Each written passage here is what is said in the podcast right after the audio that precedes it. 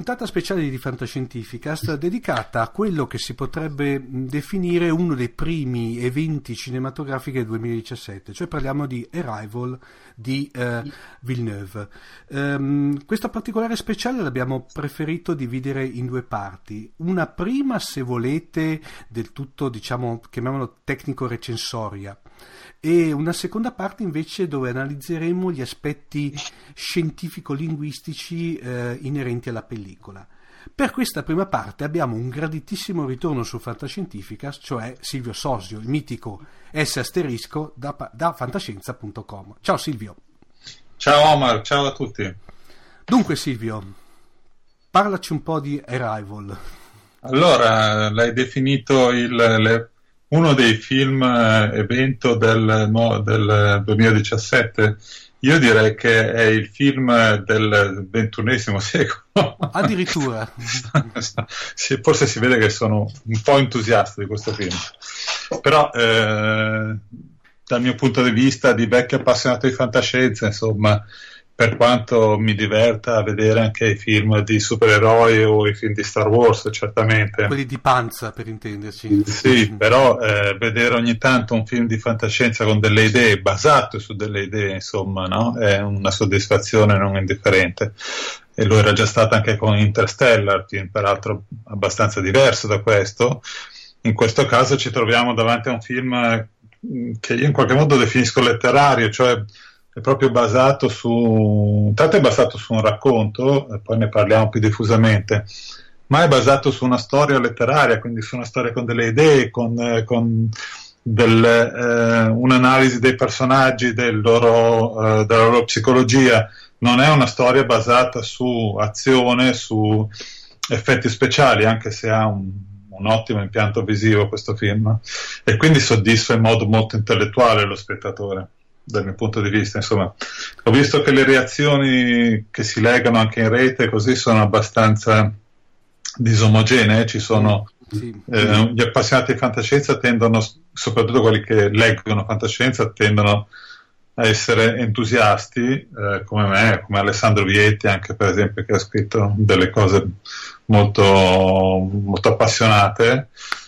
E, ehm, altri eh, lo rifiutano completamente, dicono che è assolutamente sopravvalutato, che non, non si capisce niente o cose di questo tipo. Quindi eh, diciamo i film che piaciucchiano un po' a tutti sono sempre qualcosa di meno dei film che o piacciono molto o non piacciono per niente dal mio punto di vista, insomma. Per cui se vuoi ha fatto un po' l'effetto a suo tempo di Interstellar, se vuoi. Da un certo sì, anche, anche con Interstellar c'era stato, um, c'erano state delle reazioni simili, eh, infatti anche in quel caso io ero dalla parte degli entusiasti. Eh, chiaramente Interstellar è, molto, è, un film molto più cinematografico, no? eh, diciamo che trova le sue origini in, in, opere come 2001 di nello spazio, se vogliamo, no? quindi racconta l'epica dell'astronomia, del cosmo. Eh, quindi non ti stupisce tanto con gli effetti speciali quanto con diciamo, l'effetto speciale che è l'universo stesso, se vogliamo. Mentre invece Interstellar, mentre invece scusa, Arrival è tutta un'altra faccenda. Ecco, allora, diciamo una, magari, visto che ci siamo, anche se eh, molti l'avranno già visto e chi non l'ha visto magari non ne vuole sapere più di tanto, però diciamo almeno un po' di cosa si, si parla. Sì fine. Sì, no, direi di sì, ma poi sai che la policy di, eh, sugli spoiler di Fantascientificas noi siamo assolutamente contro gli spoiler, cioè nel senso a favore degli, a favore degli spoiler, per cui praticamente, eh, soprattutto se sono poi in funzione del discorso anche. Sì, certo, certo. Beh, ma diciamo non è un giallo comunque, quindi non c'è da... Eh, non c'è l'assassino da, finale. Sì, no? Eh, il, Vabbè, il tema del film racconta l'arrivo sulla Terra di, una, di un'astronave, anzi di una, un certo numero di astronavi aliene che si posizionano eh, sulla Terra in varie, in varie, posizioni, in vari paesi, sono 12 in tutto, e eh, in sostanza fanno capire che vogliono comunicare con i terrestri, ma c'è il problema del linguaggio, quindi di, capire, eh, di capirsi tra terrestri e alieni. E per, a questo scopo viene eh, viene arruolata praticamente una linguista eh, che si chiama Louise, eh, insieme a un fisico, eh, fa, diciamo, diventano la coppia che eh, viene mandata a interfacciarsi con questi, con questi alieni. Gli alieni sono una specie di grossi calamari, quindi una figura abbastanza classica, se vogliamo, della fantascienza pulp, degli alieni della fantascienza pulp, che, ma siamo proprio in, in un universo ci... lontano da quel tipo di fantascienza in questo caso. Perdonci che tanto poi oh, leggendo un attimino, tanto ho letto su fantascienza.com che in origine i due alieni vengono diciamo soprannominati Abbott e Costello, che sarebbe praticamente eh, per chi si ricorda erano Gianni e Pinotto Gianni Pinotto, sì. Mentre invece nella versione italiana sono stati, forse perché Gianni Pinotto se li ricordo solamente quelli della nostra classe, Silvio, e praticamente sono stati rinominati Tom e Jerry, corretto? Esatto, sì, sì, sì. Sì, perché eh, appunto i due protagonisti si stanno a parlare, tra virgolette, con questi due alieni che si interfacciano con loro. E, qui il punto diventa eh, proprio mm, centra, il, il, discorso si centra sulla linguistica, insomma, sulle basi della comunicazione con un essere alieno che parla in modo del tutto diverso da quello che, che eh, da quello che può essere un, un, essere umano, insomma, quindi se tra le lingue terrestri ci possono essere dei punti in comune con un alieno non ce n'è nessuno. Il, ehm, la strategia che viene adottata è quella di tra, di non parlare attraverso la lingua vera e propria, sonora, perché i suoni non sarebbero neanche riproducibili dagli esseri umani, eh, né quelli umani probabilmente dai, dagli aptapodi alieni, ma attraverso la, la, la, forma scritta. E questi alieni parlano con una lingua fa, basata su dei cerchi, con delle, diciamo, delle sporcature sul contorno del cerchio, che piano piano i, i, gli umani riescono a interpretare. Eh, qui arriviamo, se vogliamo, a un, po', un pochino di spoiler mh, mm, per dire qual è proprio il punto del discorso del film. Quindi, se, volete, se non volete saperlo, potete saltare diciamo, 5 minuti. Ecco, ed è il fatto che eh, quello che gli alieni portano agli esseri umani in dono eh, non è scienza, tecnologia, armi o cose di questo tipo, ma è proprio questo linguaggio. Perché questo linguaggio eh, è un linguaggio Pronto? originale fa riferimento a una teoria secondo cui il linguaggio eh, stesso eh, programma il funzionamento del cervello, mm. che è una teoria, diciamo, non fantascientifica ma mh, esistente. Questo linguaggio alieno permette eh, al, al, cervello di funzionare vedendo il tempo non come una sequenza lineare, come siamo abituati noi, ma come un tutt'uno. Perciò permette alle persone che imparano questo linguaggio eh, di vedere la, la, propria vita, la propria esistenza non come una linea, ma tutta, eh, ehm, tutta insieme in sostanza. Con il proprio futuro come se fosse presente è una, una, eh, diciamo una possibilità straordinaria, ovviamente, per questo il, il dono degli alieni è così importante. Eh, il film è introdotto da queste scene in cui si, troviamo la protagonista del film con una figlia che cresce e alla fine muore per un tumore quando, ha, quando è teenager, diciamo. Ma durante il film scopriamo poi eh, che questa, queste scene non erano il passato della protagonista, ma erano in realtà il futuro. Eh, un futuro col quale lei viene piano piano, della quale diventa piano piano cosciente, man mano che impara questo linguaggio alieno, scopriamo che le sue capacità di vedere il tempo come un tutto unico eh, crescono, no? e alla fine questa, questa eh, questo dono eh, le permetterà di risolvere la situazione eh, che si sarà creata, di cui no, è inutile parlare, insomma, e, e, di portare a casa il risultato. Eh, quali sono gli aspetti interessanti? Innanzitutto l'aspetto interessante è quello scientifico, quindi questo, eh, questa idea di vedere il tempo come un, un cerchio, un qualcosa di, di eh, di unico che può essere visto interamente e non come sequenza. Eh, questo si, si, come si può dire, si declina eh, sulla psicologia dei personaggi in un modo molto interessante e molto, ehm, molto emotivo, insomma, perché eh, questa, questa, linguista non ha ancora avuto questa figlia e sa, eh, diciamo, nella sua possibilità scegliere se andare verso quel futuro o non andarci, ma ehm, la sua psicologia è cambiata, il fatto che le permette di, che questa nuova capacità le permetta di a, a, eh, apprezzare tutto il tempo nella sua interezza, eh, le permette anche di capire che il fatto che lei avrà una figlia, nonostante il fatto che questa cosa si eh, concluderà nel modo più tragico e doloroso possibile, varrà comunque la pena di essere vissuta, perciò lei eh, non rifiuterà il futuro che la porterà a, a questo sbocco, ma lo accetterà, cosa che invece il suo futuro marito non sarà in grado di fare. Nel momento in cui scoprirà che lei conosceva a priori dove sarebbe andata a finire questa vicenda, diciamo, mm-hmm. l- non accetterà questa cosa e la lascerà. Quindi, no? eh, diciamo, questi sono eh, problemi etici, problemi emo- mh, emotivi, sono tematiche eh, di una profondità mh, abbastanza eh, rara da trovare in un film forse, di fantascienza, soprattutto troppo. Forse, forse troppo, non tutti sono in grado di coglierli, eh, probabilmente anche questo è il motivo per cui a molti non piace, perché molti per esempio ho sentito criticare il film dicendo che ehm, eh, la, diciamo, la, la, eh, la morte della bambina era una trovata gratuita per eh, stimolare l'emotività degli spettatori, no? mentre invece no, e mentre invece quello è proprio il nocciolo del problema etico della protagonista. Eh, è assolutamente funzionale la trama ed è, il, il, diciamo, la singolarità emotiva del film è quello che ti dà la profondità e quello in cui tu puoi stare a ragionarci se vuoi anche una settimana dopo aver visto il film.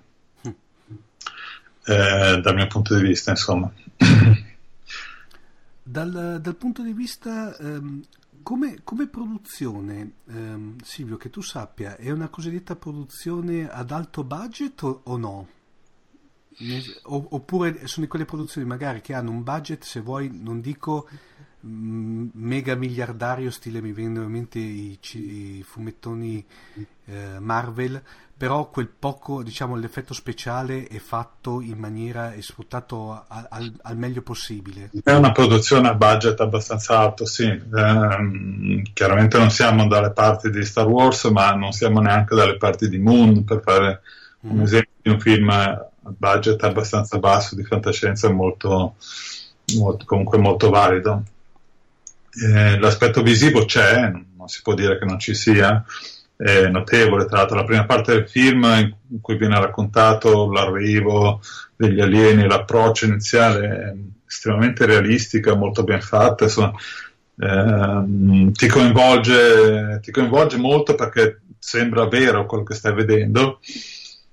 E anche se non ci sono poi effetti speciali straordinari, insomma, però eh, ci sono molte scene girate in esterno, quindi insomma si vede che, eh, che, c'è stato un impegno produttivo, gli attori sono attori di, di budget eh, non, eh, non, piccolo perché eh, alla fine quelle sono le voci de, che costano di più quando produci un film. Secondo te come si è comportata, fra virgolette, Amy Adams? Eh, caspita, come cioè, secondo te è stata azzeccata come scelta o...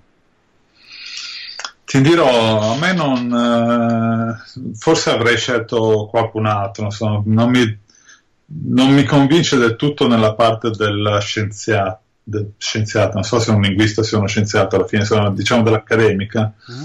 eh, però questa è una questione un po' di, di, di gusti personali, insomma, dal punto di vista della recitazione sicuramente è stata molto valida, anche se in effetti, eh, sai, ci sono state le nomination agli Oscar. Sì.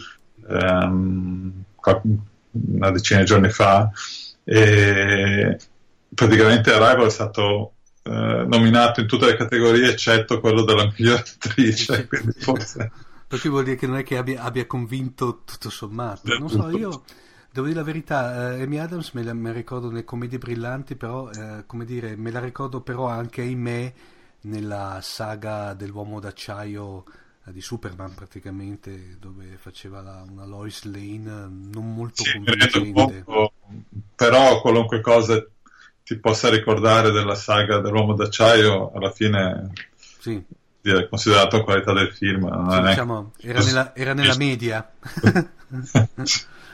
invece sì, Poi, gli attori non, non, riescono mai a dare il massimo eh, in quei film lì di di supereroi, soprattutto quando sono personaggi di contorno perché hanno spazi limitati, perciò sì. non è secondo me un, un, buon punto in cui andare a vedere come lavorano.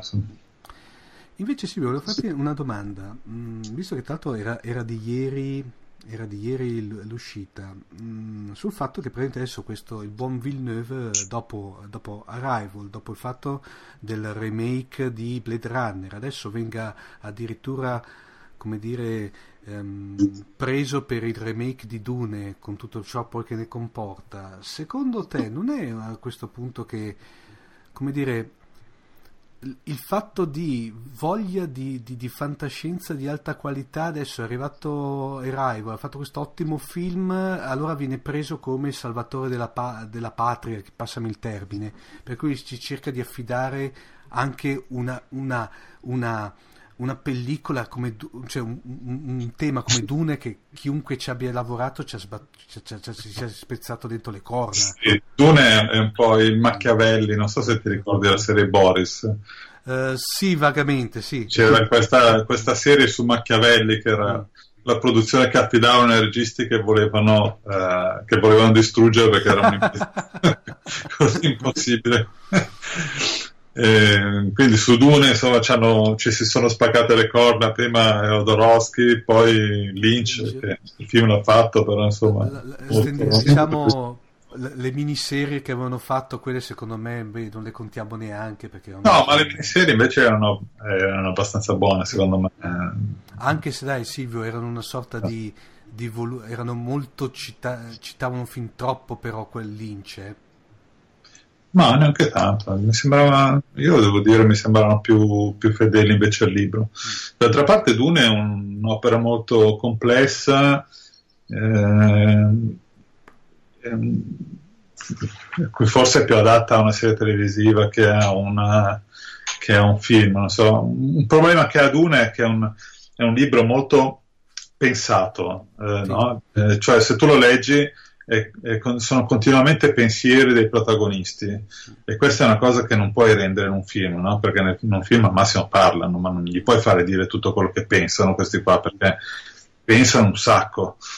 Eh, e, e, quindi è difficile portare sullo schermo questa cosa qua. Eh, ti perdi quindi un sacco di concetti che ci sono nel libro che non puoi, cioè tutte le manovre delle Bene Gesserit per sì. selezionare tutta la, la faccenda delle, del, dell'ecologia, tutte le teorie di, dell'ecologo, eh, tutte cose che non, puoi fare in un film di due ore, tutte queste cose sì, qua. Infatti, Però infatti... bello di Dune è la, la complessità della sua, eh, della sua costruzione de, del suo mondo, insomma, no? quindi a, a, meno che non facciano un, un, film già concepito spezzato in più parti, però bisogna vedere. Ecco, eh, qua c'è un, una cosa interessante perché il, quando era uscita la notizia originariamente eh, dicevano che era stato, erano stati concessi i diritti per il primo libro.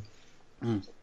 Eh, mentre ieri mm, Brian Herbert ha fatto questo tweet dicendo che era contento che che Villeneuve avrebbe lavorato sulla Dune Series, quindi parla di serie. Allora ci si chiede un po' che cosa si intende per serie, se intende per caso che voglia fare una serie tv, se intende che voglia fare una serie di film basata sulla serie dei libri o se si intende magari, cosa che azzarderei io, una serie di film basata sul primo libro. Perché ultimamente c'è questa tendenza a fare eh, non parti neanche se non fai una trilogia, no? un po' come prima gli scrittori fantasy, adesso vale per i film di fantascienza. Quindi eh, l'idea di fare una trilogia di film basata sul primo libro di Dune potrebbe tutto sommato... No, non sarebbe neanche, non sarebbe neanche campato in aria. Eh, ah, certo. Mm-hmm. Eh, certo, è un'impresa grossa, eh, ci si confronta con due grossi registi che hanno più o meno fallito, eh, però il fascino del, del libro c'è, Villeneuve, mh, mm, che tra l'altro, insomma, a parte Arrival, io ho visto mm, Prisoners, che non era male, ma insomma era un thrillerino, non era certo un, un'opera grandiosa no? come, come argomento. Non ho visto nient'altro delle cose che ha fatto, parlano molto bene di Sicario, non ho visto, poi le cose precedenti non so neanche se siano state distribuite, vedo che ha una lista abbastanza lunghetta perché lavora dal 94, però le cose conosciute sono solo le ultime 4 o 5.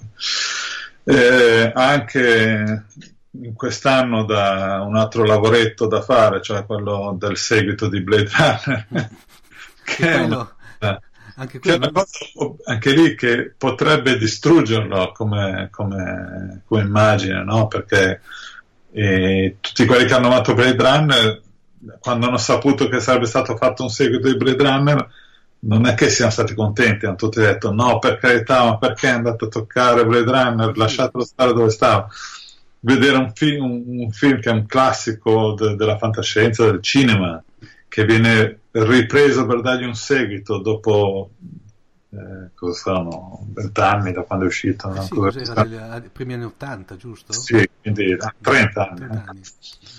è qualcosa che eh, eh, diciamo preoccupa più che far piacere. Perciò se lui sbaglia quello rischia di essere sommerso da una cioè sostanzialmente gli hanno dato due gatte da pelare mica da ridere praticamente. Esatto cioè, esatto. quindi, se Villeneuve esce fuori da queste due gatte da pelare ancora vivo lo potremo osannare come il miglior registro di fantascienza di tutti i tempi. Sì, perché, caspita, in effetti si, si è beccato praticamente tutto, fa seguito il Blade Runner, poi il Dune, mamma mia, due, due robe incredibili.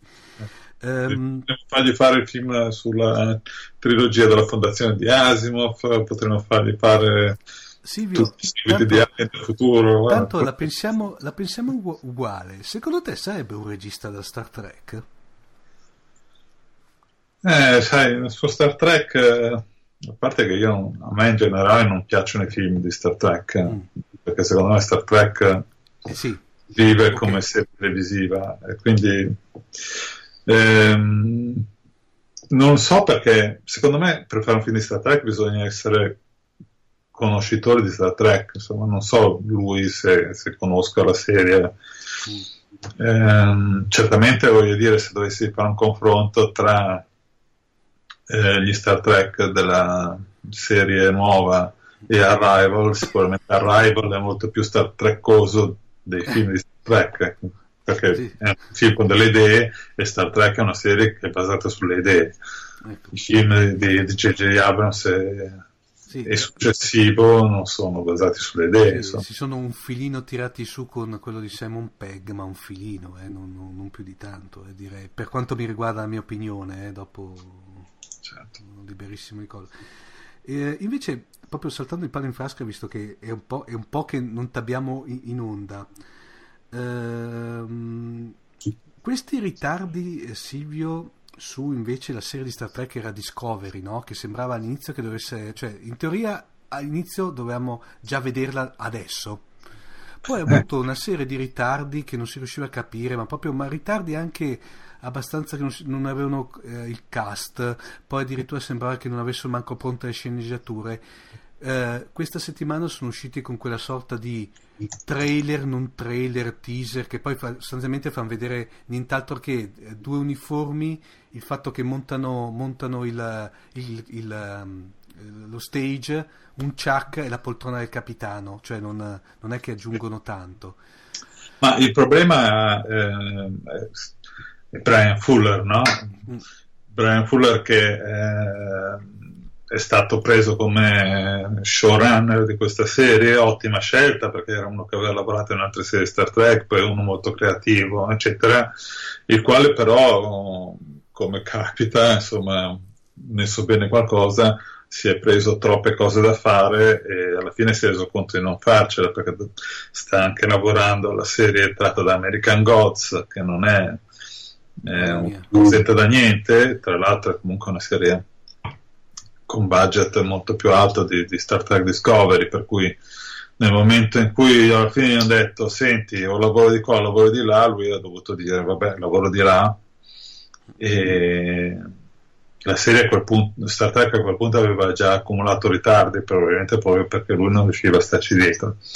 Nel momento in cui se n'è andato, ehm, immagino che ci sia stato qualche problemino anche nel passaggio, insomma, perché hanno dovuto prendere due show, cioè prendere, hanno dovuto affidare la cosa a due show, showrunner nuovi. Mm-hmm. Però adesso la macchina si dovrebbe essere messa in moto, insomma, rimane un po' da capire se, se queste persone che se ne occupano adesso, perdonami ma non mi ricordo i nomi, ce l'ho scritti da qualche parte, non sono produttori conosciutissimi, ehm, siano in grado di, eh, come si dice, di, di fare qualche... Di un fare prodotto track, diciamo. Eh, sì, è comunque un prodotto di qualità eh, come, che avrei, come avrei potuto garantire Fuller, insomma, no? A parte che comunque nella serie ci sono altre persone che ci lavorano eh, di spessore notevole. Eh, c'è Nicholas Meyer innanzitutto che eh, sappiamo è il regista di Star Trek 2 no? del film. Sì, il migliore. Eh, sì, migliore, anche se io personalmente, appunto, come dicevo prima, non, non sono entusiasta dei film. Eh, c'è John Menosky, soprattutto, che è un, un, ottimo sceneggiatore di Star Trek. Poi c'è Vincenzo Natali, che è il regista di The Cube, che dovrebbe dirigere, credo, il pilot. Purtroppo c'è Alex Kurzman, quello della coppia Orce e Kurzman, che però eh, è diventato praticamente un come si dice, non lo so, forse lo, lo, vendono insieme alle macchine da presa perché in tutti i film che vengono prodotti c'è sempre Kurzman. È, è un pacchetto praticamente. No. Kurzman e Orci o Kurzman o Orci, comunque mm. uno dei due o tutte e due ci sono sempre. Vabbè. Quindi insomma, eh, speriamo che sia, che sia, una cosa di qualità buona. io la, diciamo, la serie era prevista per l'uscita a maggio, la CBS ha detto che potrebbe anche non uscire a maggio ma essere un po' in ritardo, per cui tutti si sono spaventati, dicono ah non esce più, però credo che più che altro che abbiano messo le mani avanti, poi se non esce a maggio, se esce a giugno, luglio o settembre, insomma, non, però non credo che ci siano altri ritardi ormai perché secondo me il problema del ritardo che c'era all'origine è stato rimosso con la partenza di Fuller, insomma. E tra l'altro ho visto la, la, cosa, se vuoi che mi conforta, il fatto che in quel teaser, teaser trailer che hanno passato fanno vedere delle foto di repertorio di tutte le serie di Star Trek, dei film, e combinazione però non ci sono i film di J.J. Abrams, non ci sono immagini dei film di J.J. Abrams. Beh, ehm, per cui la cosa potrebbe essere confortante. Non è, è sbagliato, tanto è stato detto chiaramente dal diciamo dalla produzione che il, la serie di Star Trek Discovery fa parte dell'universo di Star Trek eh, tradizionale, non ha niente a che fare con con il, la Kelvin, con la Kelvin Timeline per intendere. esatto, con, con, la serie di J.J. Abrams.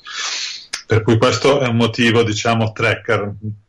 L'altro motivo non tracker è che le immagini dei film sono della Paramount, la serie è fatta dalla CBS, che non sono due società eh, non sono più società con, eh, in comune come erano una volta, sono società separate. Mm, perciò... Qui c'è problemi di diritti.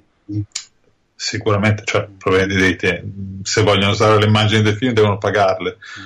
Quindi, visto che oltretutto è importante per i fan, secondo me, che eh, sia ben chiaro che non ha niente a che fare, eh, sarebbe inutile insomma, sempre a pregare queste cose. Volevo però, perché prima ho promesso di parlare del racconto da cui ecco, era stato sì. Aracolo, non ho detto niente poi, però volevo dire qualcosa, no? Perché eh, visto che abbiamo parlato di, del film come di una produzione narrativa, però eh, letteraria, diciamolo da dove viene questa cosa. Eh, allora, il film Arrival è tratto dal racconto La storia della tua vita di Ted Chang. Uh, Ted Chang è uno scrittore americano di origine però cinese, ehm, ehm, il quale eh, ha scritto, non ha scritto molto, ha scritto, fai conto, un, una quindicina di racconti in tutta la sua vita. Eh, la sua particolarità è che ha vinto più premi dei racconti che ha scritto. Eh, eh adesso, ad alto rendimento. Sì, sì, eh, adesso non, non, potrei dirti così a mente i numeri, non me ne sono preparati, magari, magari potevo prepararmi, però ha vinto tipo 4-5 premi Ugo, 4-5 premi Nebula, premi Nebula, premi, poi premi Locus, premi eh, mm, Stargion mi pare, quindi tutti i premi di alto livello, eh, non il premio della bocciofila così. Sì, sì. E ne ha messo insieme un numero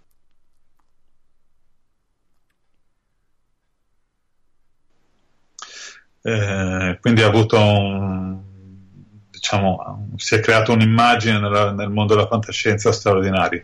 Viene accusato di essere un, un autore un po' freddo, eh, è in effetti una persona un po' fredda forse. Io ho avuto qualche rapporto con lui perché ho comprato diversi suoi racconti che sono usciti su Robot. Non è un, un, uh, uno che, che, che, si dilunghi troppo in chiacchiere e smancerie. Dice va bene, sì, ok. È un vulcaniano. È un po' vulcaniano, giusto? No? Interessante questo paragone. In effetti ha anche un po' la faccia da vulcaniano, tutto sommato.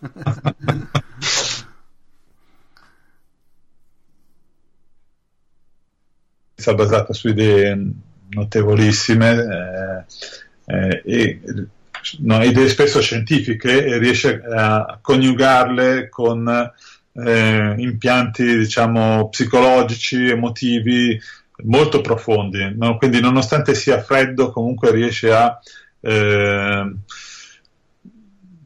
creare problematiche psicologiche ed emotive che, che sono straordinarie. Ehm, in Italia sono uscite varie cose sue, un po' forse quasi tutto, insomma. Su Robot abbiamo pubblicato quasi tutti gli ultimi racconti che ha scritto, poi abbiamo pubblicato anche un romanzo eh, che si intitola Il ciclo di vita degli oggetti software e poi tutti gli altri suoi racconti più vecchi sono usciti in un'antologia che si intitola Storie della tua vita eh, che contiene anche appunto il racconto Storia della tua vita ed è stata ripubblicata questa antologia recentemente da Frassinelli. Eh, perdoni, per cui in effetti è un racconto breve se vuoi, cioè non è proprio un romanzo a sé stante. No, no, beh, non è un racconto breve, è un racconto lungo però. Eh, adesso non mi ricordo, ma sarà sulla quarantina di pagine, mm. questo, questo tipo, sì. non è un romanzo, certo. Mm, eh, il film non è fedelissimo, eh. eh. diciamo l'idea è la stessa, è sviluppata più o meno nello stesso modo, però il film è un film e è un racconto, quindi eh, io non sono certamente uno che, che un talebano della fedeltà al, al, testo scritto. Un film deve funzionare come film, eh, quindi ha le sue meccaniche e può anche discostarsi dal racconto. Ne rispetta assolutamente il, lo spirito e l'idea, questo lo possiamo dire sicuramente. Okay. Ecco, quindi la, diciamo, il mio consiglio di lettura per questa settimana è le trovate Ted Chang e leggete tutto quello che ha scritto perché semmai, semmai allora, poi nelle note dell'episodio mettiamo il link alla, all'area di Delos eh, in modo tale che se qualcuno... anche la voce su Wikipedia trovi eh. no. Bene Silvio eh, bentornato ti ringrazio moltissimo è sempre stato un piacere come al solito anche per me dai un filino ci sei mancato non tanto perché sennò dopo ti monti la testa no scherzo dai Spero, dai, quanto prima di riaverti sui feed di Fantascientificast.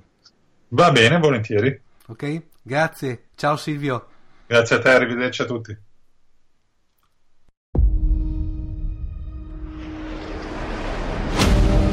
Buongiorno, l'argomento che affronteremo oggi saranno le lingue romanze. Vuole condividere con noi? Otto ore dopo l'atterraggio non ci sono segni di un primo contatto. Gli oggetti sono alti almeno 450 metri. Mamma, che cosa succederà? Non lo so. Altri oggetti uguali a questo sono atterrati in vari paesi. Dottoressa Banks, sono il colonnello G.T. Weber. Lei è un'autorità in tutto il mondo nel campo delle traduzioni. Ho una cosa che deve tradurre per me. Questi sono non tutti sanno metabolizzare esperienze del genere. Ultima situazione stressante? Questa conta? Servono risposte quanto prima. Che cosa vogliono? Da dove vengono? Sei pronta? Io non... Sì, è tutto vero. Che succede ora? Ora arrivano. Oh mio Dio. Quante sono? Con questa 12. Non siamo un mondo con un unico leader. È impossibile trattare solo con uno di noi. Come chiariamo le loro intenzioni? Io torno dentro. Non devo certo avvisarla che sta correndo un rischio. Ora sì che si sono presentati. Voglio tutti al lavoro qui. Mi sembra che gli esiti di questa storia alla fine dipendano da noi due. So cosa significa. Che cosa dice? Portare arma. Non mi serve un interprete per capire che vuol dire. Non sappiamo se capiscano la differenza che c'è fra arma e strumento. La Cina ha minacciato di distruggere il suo guscio. In ogni caso, la Francia e la Corea la seguiranno. Potrebbe diventare una guerra globale. Dobbiamo parlare con gli altri siti. E collaborare stavolta. Abbiamo 15 ore, prima che vada tutto al diavolo. Stai sognando nella loro lingua? So perché sono venuti. Che accidenti sta facendo? Fidati di me.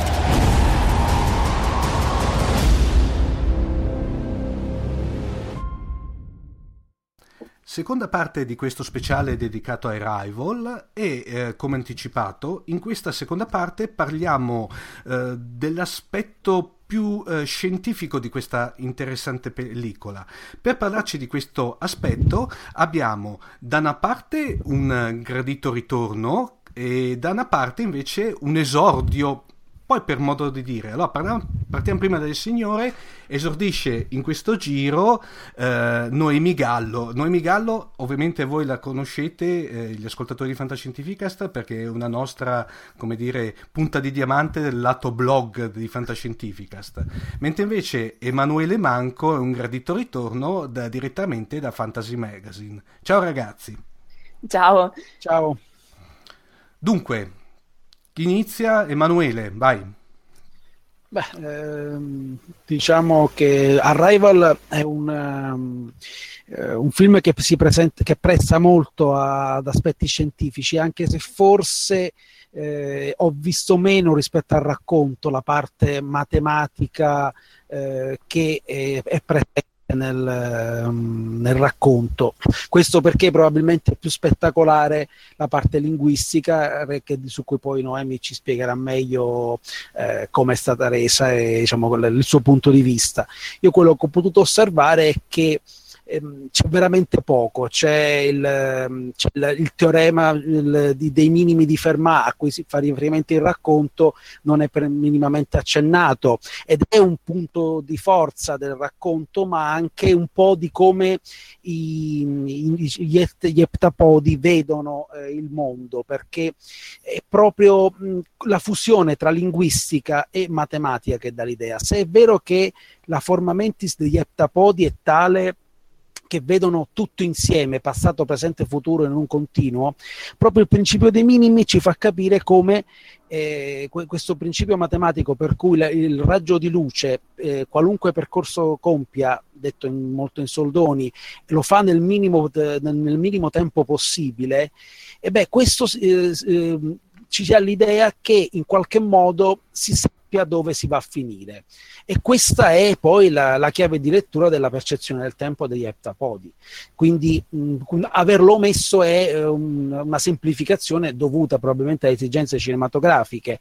Poi ehm, un altro punto centrale invece della, uh, della vicenda, cioè le strategie necessarie a um, vincere un gioco all'apparenza perdente, cioè quel gioco per cui a un, a un certo punto c'è uno stallo, tutti, tutti, tutte le nazioni vogliono eh, la tecnologia degli ottapodi e qualcuno è disposto anche a sparare, a uccidere, a provocare addirittura una guerra. Ecco, questa è una classica situazione che in teoria dei giochi eh, si presta, è un, diciamo, una, una, un'analisi, perché eh, è questo un gioco che viene chiamato non a somma zero, cioè un gioco nel quale ciascun giocatore che partecipa, se e eh, attua c- certi comportamenti eh, può r- ottenere un risultato ma non necessariamente a discapito degli altri. Cioè mh, a differenza dei giochi a somma zero in cui ci sono comunque dei vincitori e dei perdenti nella, eh, nel, in un gioco non a somma zero si se i giocatori cooperano a, potranno ottenere ciascuno dei vantaggi e questo è un po' il, anche il succo della vicenda, quello che ci vogliono dire gli alieni. Eh, cooperando la razza umana può progredire, può ottenere le nostre tecnologie, ma può anche avere una visione del mondo, della, del tempo, dello spazio tale da, eh, diciamo, in qualche modo ottenere finalmente un, un avanzamento significativo per la civiltà.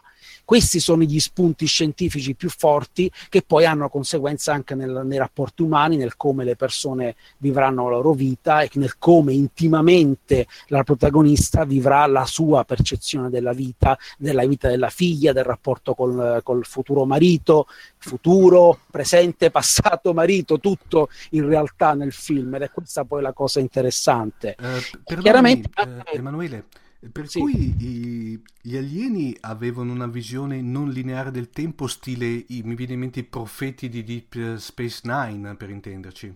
Ma mm, lì, eh, qua, qua, addirittura è omnicomprensiva la visione, cioè il, in qualche modo sì, il, un parallelo ancora più ardito potrei dire, perché rispetto, se ricordo bene, i profeti di Deep Space Nine, comunque lì c'era come c'erano come sprazzi, come delle situazioni che emergevano da, una, da un tempo all'altro, mentre da quello che interpreto in, um, in, nella, nella, visione degli aptapodi è eh, proprio una simultaneità mm. che chiaramente la, mh, la, sequenzialità del racconto cinematografico o del racconto anche letterario non può rendere a, a, fino in fondo è qualcosa che dobbiamo accettare con la sospensione dell'incredulità perché è chiaro che non, nessun, nessun racconto ci può mostrare tutto insieme e darci questa sensazione. Il regista è bravissimo eh, il regista ma anche il montatore del film, perché è un film su cui si è lavorato molto bene sul fronte del montaggio, riescono a renderci sicuramente i passaggi e la conseguenzialità, cioè il fatto che azioni che emotivamente sono conseguenziali avvengono in tempi diversi, presente, passato e futuro non hanno più importanza. Però è difficile, è più difficile, è più facile percepirlo che raccontarlo. È proprio la simultaneità del, della visione del tempo, limitata ovviamente all'arco della propria vita, mentre addirittura pare eh, per, per la protagonista che può vedere fino alla fine della sua vita, mentre pare che gli eptapodi in qualche modo forse hanno una vita più lunga, vedono anche oltre, vedono a 3000 anni dalla, da, mm-hmm. dalla nostra civiltà, quindi hanno una visione ancora più ampia, magari solo perché sono più longevi, per esempio. Noemi? Sì. Prima di tutto, um, a me invece... Sì. Tutto, Grazie. Benvenuta Grazie a voi voce, per avermi eh? invitato.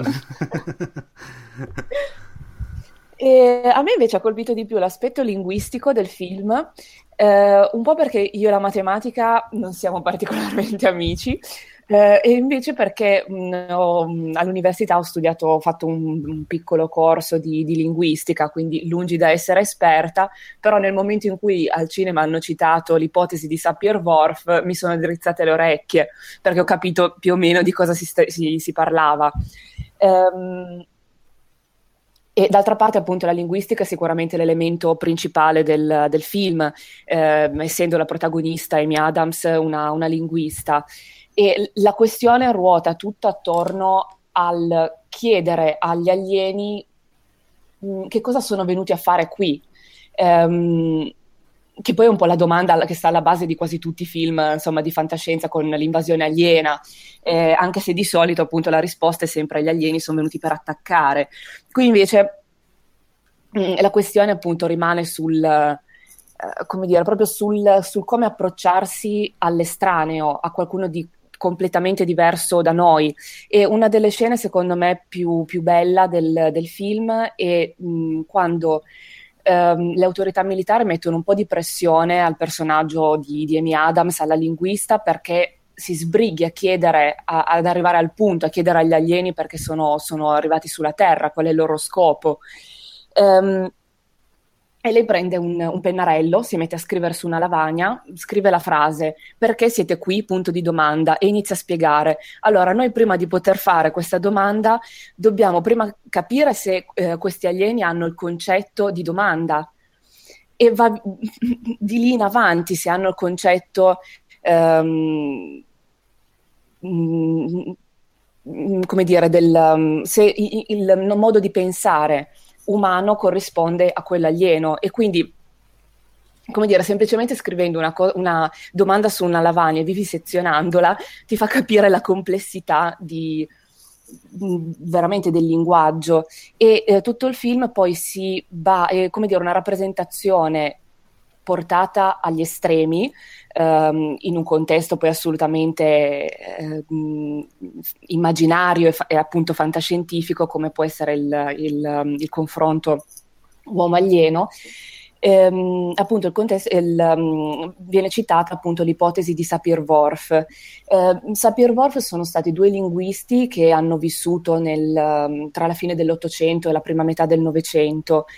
Um, e eh, in realtà Worf era un, un, ingegnere chimico che poi ha iniziato ad ascoltare, ad andare alle lezioni di, di Sapir ed è diventato quindi un linguista, un suo allievo. Eh, e la, il concetto ehm, che hanno elaborato questi due linguisti mh, mm, è che la, la, lingua che noi parliamo condizioni la nostra visione del reale. Um, in particolare Sapir e Worf avevano, un, avevano studiato la lingua degli, degli indiani d'America, eh, tra l'altro facendo tutto un, un lavoro anche di, eh, come dire, di, di, archiviazione, di documentazione di queste lingue, quindi salvandole di fatto poi da, dall'oblio.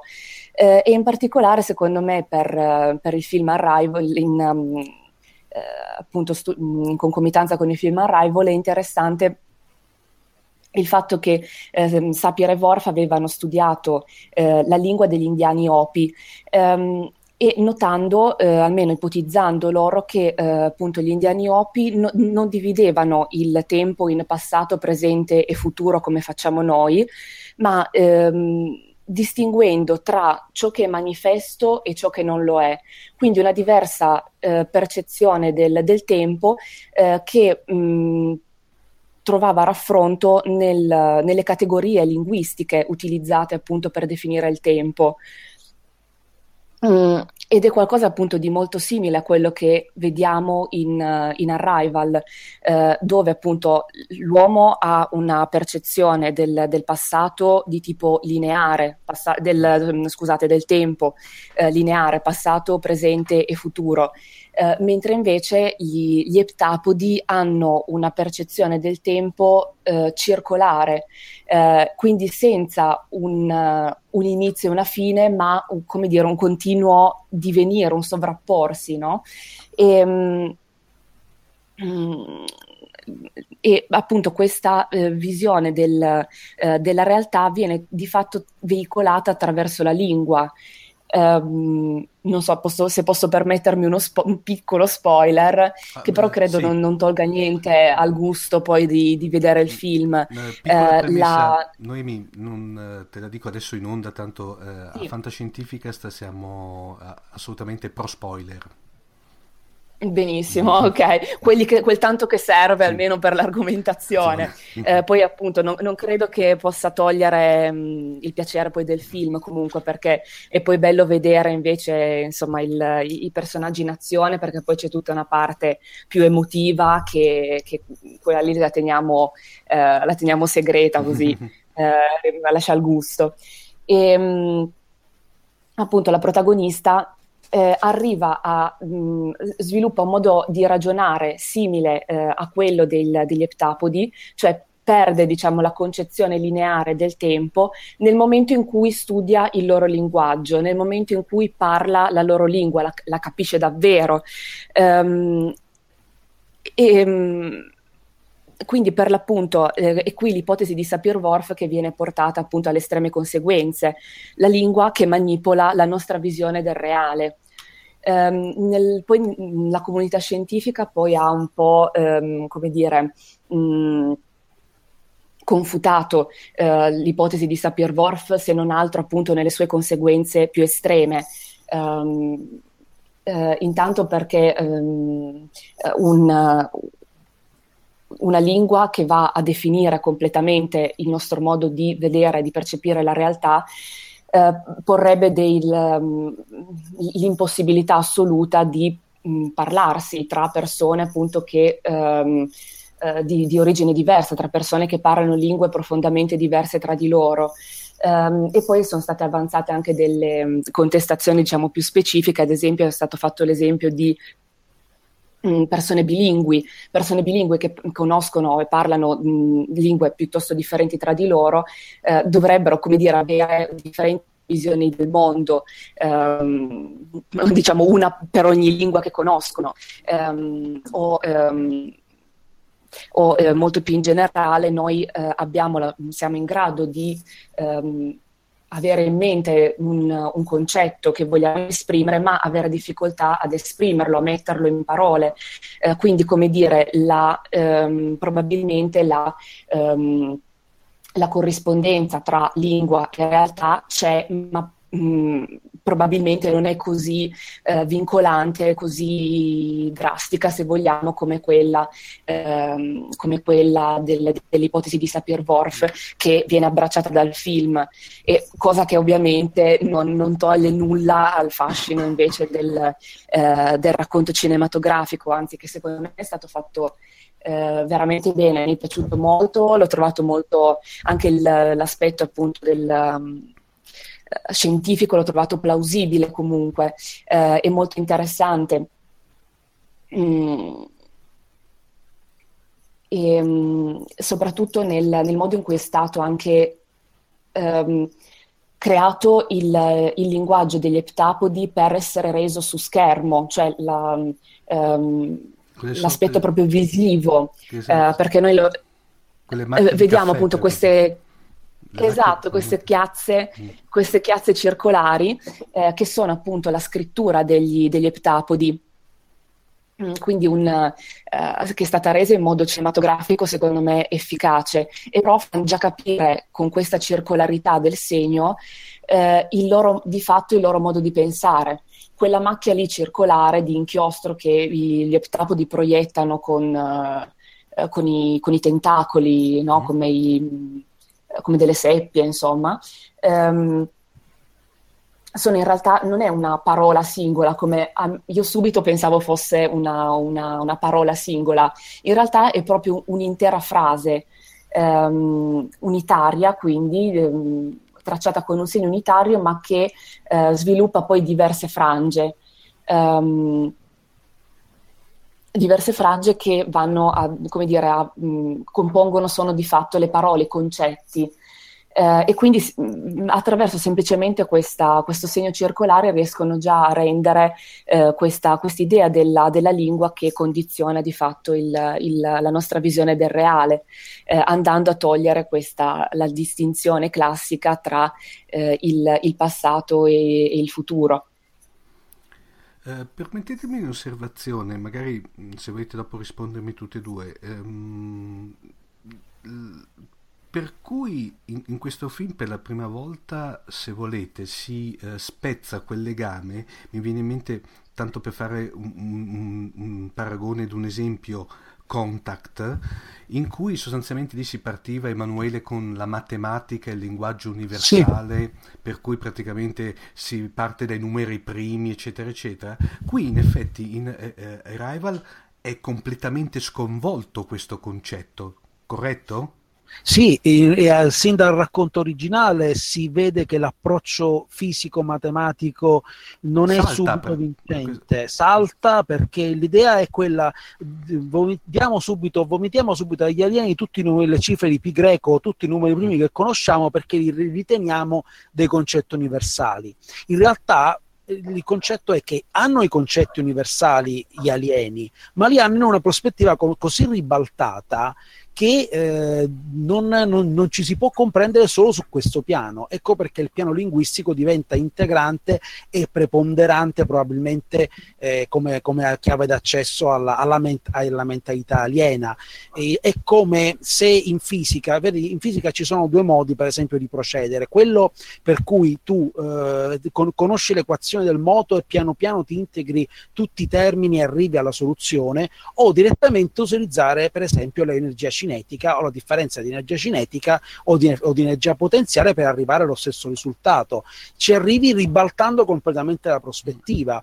È come se, infatti eh, i principi variazionali come quello di Fermat enunciati dal racconto e accennati vagamente nel, nel film sono questo, quel ribaltamento del, dei, probabilmente questa scienza è così avanzata che ha superato questa, questa concetto esista qualcosa di così universale. E, tra l'altro, voglio dire, una cosa che io vorrei chiedere, ho una curiosità da, sul fronte proprio del Sapir-Whorf, cioè mi chiedo se Sapir-Whorf, tra virgolette, sia stato confutato proprio perché alla fine stiamo parlando di esseri umani che hanno schemi di pensiero e percezione di tempo e spazio che sono quelli umani.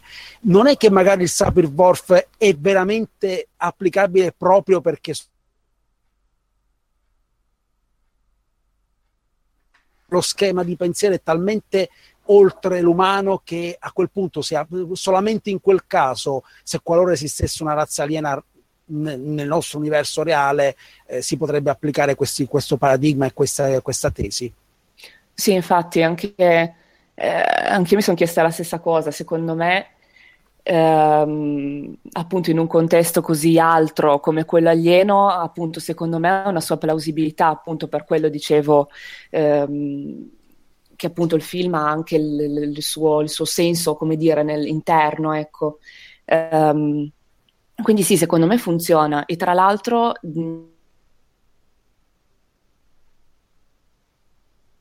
secondo me va a servizio della, della, linguistica, appunto perché c'è il personaggio del, del matematico. Um, c'è il personaggio del matematico che è um, interpretato da Jeremy Renner, Um, fisico, eh, fisico, eh, fisico, giusto. Eh, Jeremy Renner che mm, come dire, aiuta però a sviluppare, a, um, sviluppare, un vocabolario per interagire con, il, um, eh, con, i, con gli eptapodi. Quindi probabilmente, mm, come dire, la matematica serve forse più nel, nell'aspetto del, um, del progettare un, un, programma in grado di trovare, uh, di leggere i vari, vari segni, i vari disegni del, uh, della scrittura per, uh, per velocizzare, no? come dire, il, il, il, trovare le differenze nelle, nelle frasi, quindi costruire le parole e via dicendo. Forse più eh, almeno io ho notato che lì la matematica rimaneva forse più mate- mm, il personaggio no, di, di, Jeremy Renner appunto aveva poi una funzione più di supporto in qualche mm. modo alla, alla linguistica. Sì, perché mh, lì in quel caso si usava il concetto che in matematica si chiama di, eh, di, diciamo, di grammatiche che generano linguaggi. In qualche modo eh, lì sono state applicate praticamente i, i mm. paradigmi della, cioè, linguistici, però visti dal nostro punto di vista di matematici formali. Per esempio, eh, io ho una piccola curiosità, per, per me Noah Chomsky, che è un grande linguista, oltre che un filosofo, è in realtà un matematico, perché io ho studiato le gerarchie di Chomsky all'università appunto eh, studiando i linguaggi, i linguaggi eh, i linguaggi come, intesi come probabili linguaggi di programmazione o, ling- o linguaggi informatici. Quindi eh, in realtà eh, le cose, eh, anche se non sembra, si compenetrano e vanno l'una a servizio dell'altra e alla fine si integrano perfettamente nel racconto. Esatto, sì. Sì, è una delle cose che mi è anche piaciuta di, di questo film. Ehm, ho trovato anche realistico, insomma, questo, questa compenetrazione di competenze, ecco. Eh, per quanto poi appunto la, la, visione sia focalizzata sull'aspetto linguistico, perché è un po' il, il tema fondamentale no? del cercare di, di, di, di parlare con, con, con sì. chi c'è estraneo, ecco. Per cui allora, in, in sintesi, è, rispondetemi uh, uno, uno, uno, e l'altro poi, uh, vi è piaciuto allora come film comunque? Sì, eh, non si può dire che non mi sia piaciuto. Ho qualche riserva sul, um, su alcune ridondanze. Secondo me a un certo punto il regista eh, voleva forse spiegare for dummies eh, le mm. cose a persone poco competenti anche di, di paradigmi che, mh, di, della percezione dello spazio-tempo, dei paradossi spiegone. dello spazio-tempo, mm-hmm. quindi secondo me in alcuni punti è, è un po' ridondante, eh, però ciò non toglie che si tratti di uno dei migliori film di fantascienza che sono stati fatti, di pura fantascienza che siano stati fatti in, negli ultimi anni. Noemi? Sì, anche a me è piaciuto molto. Um, io mi sono francamente lasciata piuttosto trasportare, per cui di difetti veramente non eh, come dire, sicuramente non è un film perfetto, però se non mi viene un difetto, insomma, da, mm, che ho notato particolarmente, ecco.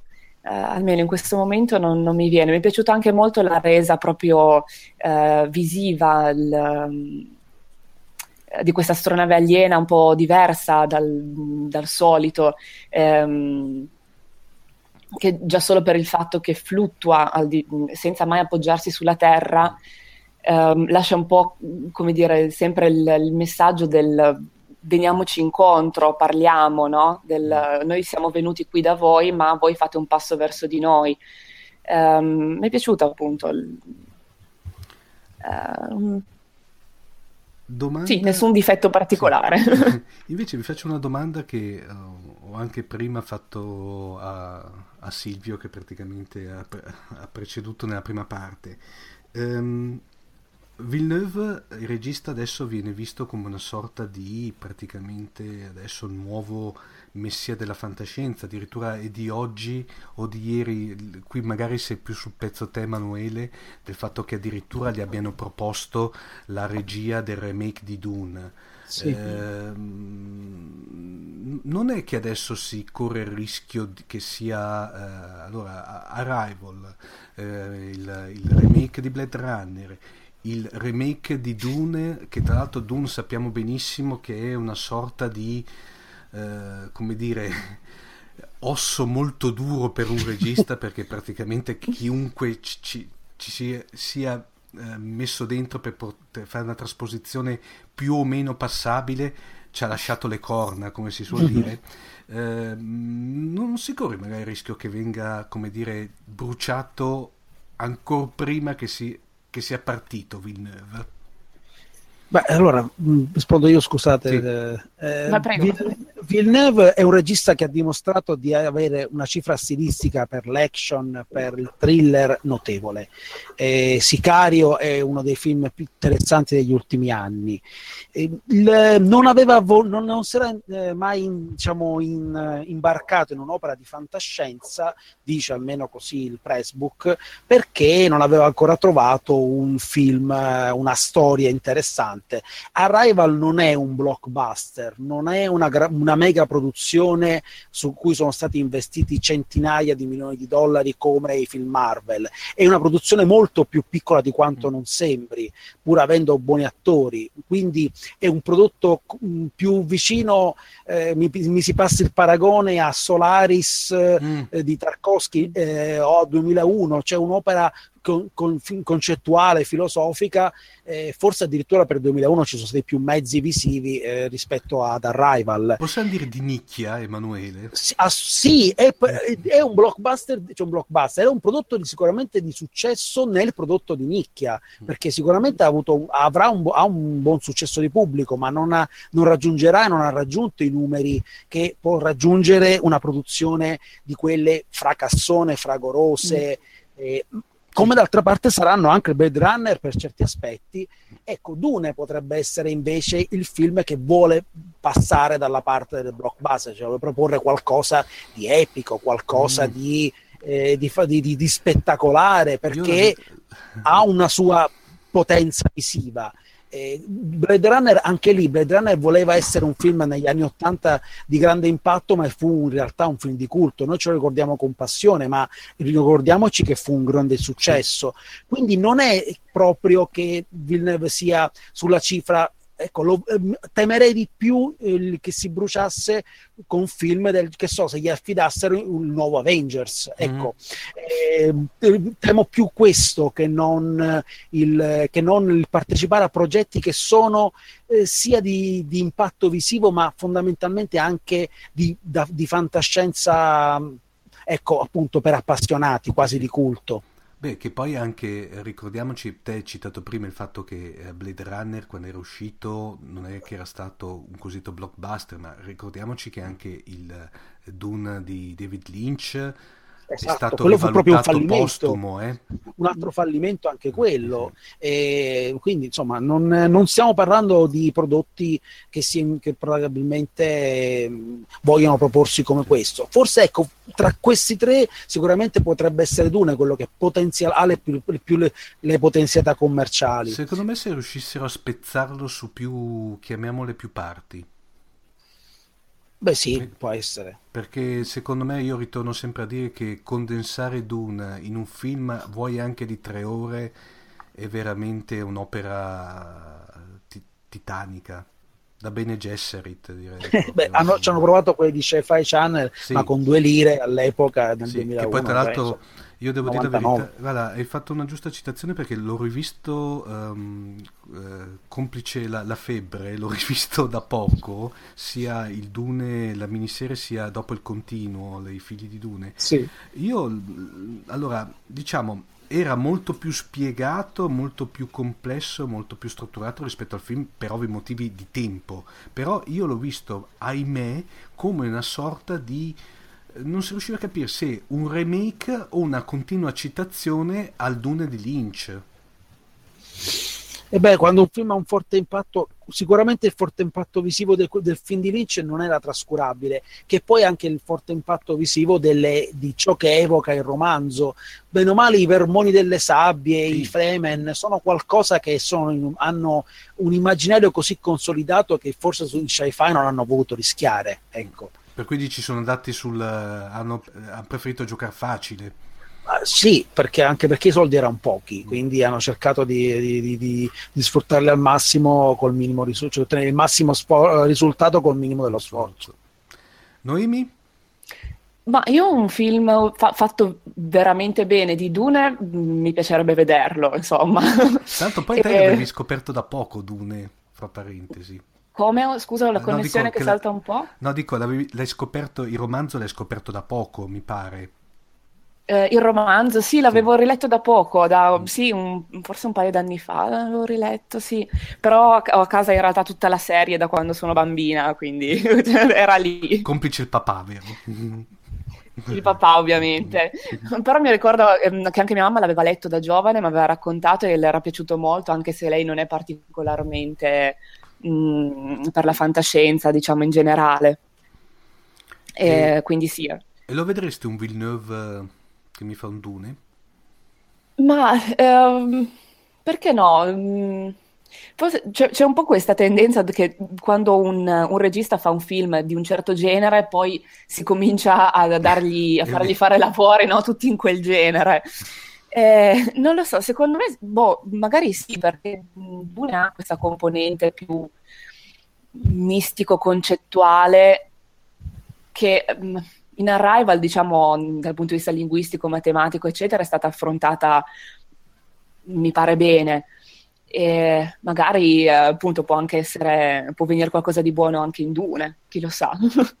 No, speriamo perché sinceramente è, è un'opera che uh, grida vendetta del fatto di non avere una trasposizione decente cinematografica. Eh, veramente, sì.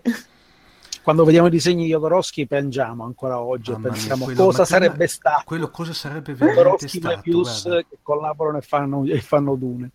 Ma eh, lì guarda, in effetti, e tanto ecco qui consiglio di, di, uh, di, seguire lo speciale Ricciotto che avevano fatto proprio sul, questo, sul, film, sul documentario su quello che doveva essere il, il Dune di Jodorowsky eh, mamma mia, io non mi immagino che cosa veniva fuori. Secondo me era forse l'unico che riusciva a. che era riuscito a non dico entrare, ma quantomeno toccare l'idea di Herbert, secondo me. Mm. Poi, eh, non lo sapremo mai. No, non lo sapremo mai, ahimè. Bene ragazzi, vi ringrazio. Uh, spero ovviamente di, averti, di avervi ancora ospite ospiti qui a Fantascientificast. Noemi sei stata bravissima, vedi che le tue paure erano, per cui adesso se sarai entrerai di forza anche nel, nella parte audio. Basta, mi faccio largo ovunque. No, Grazie a voi per l'invito, veramente. Eh, niente, eh, ci sentiamo alla prossima, ragazzi. Grazie ancora della partecipazione e un ciao a tutti. Ciao. Ciao.